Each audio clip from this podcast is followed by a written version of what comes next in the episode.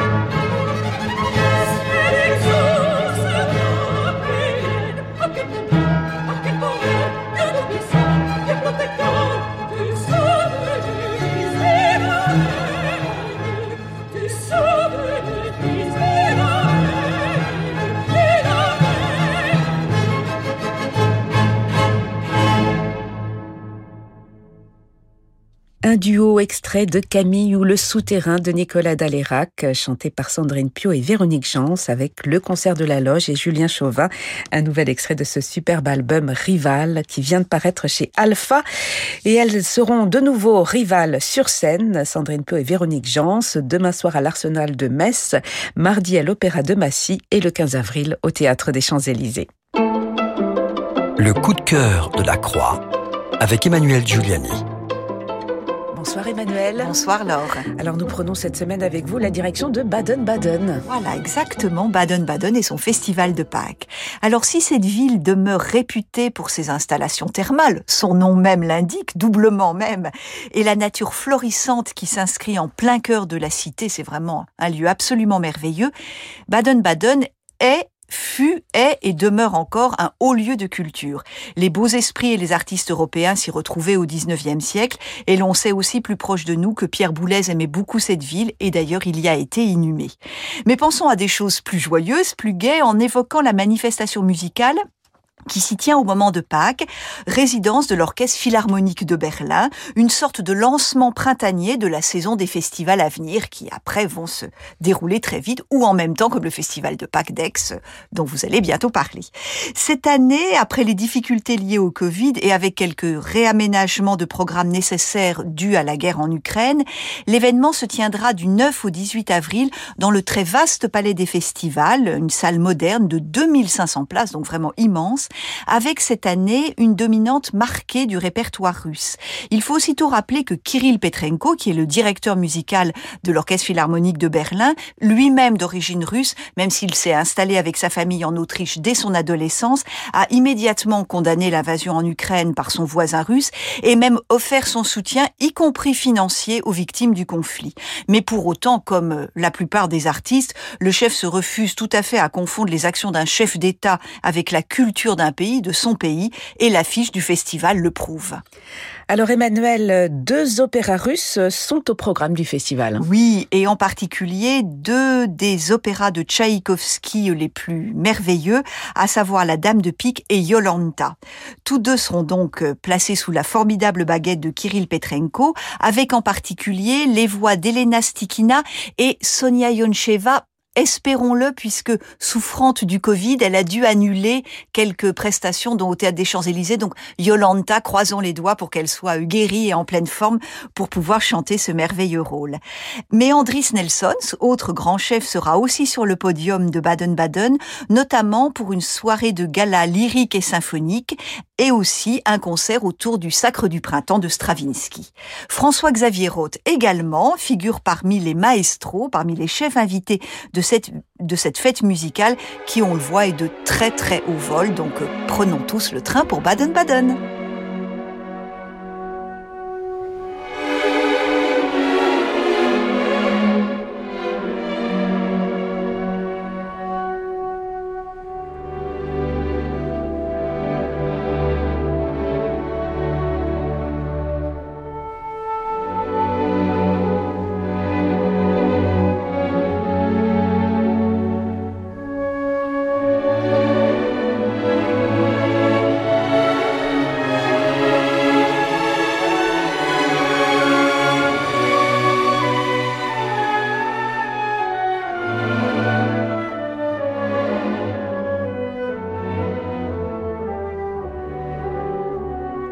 Début du final de la symphonie pathétique de Tchaïkovski par l'Orchestre Philharmonique de Berlin et son chef Kirill Petrenko. Merci beaucoup Emmanuel pour ce petit voyage à Baden-Baden et Merci, à bientôt. Laure, à très bientôt et bon festival de Pâques. Merci à Noémie Oraison pour la réalisation de ce journal du classique. Demain, nous serons en compagnie du ténor Benjamin Bernheim qui nous présentera son tout nouvel album qui sort demain, Boulevard des Italiens. Très belle soirée, soirée qui se prolonge en musique avec Francis Drezel.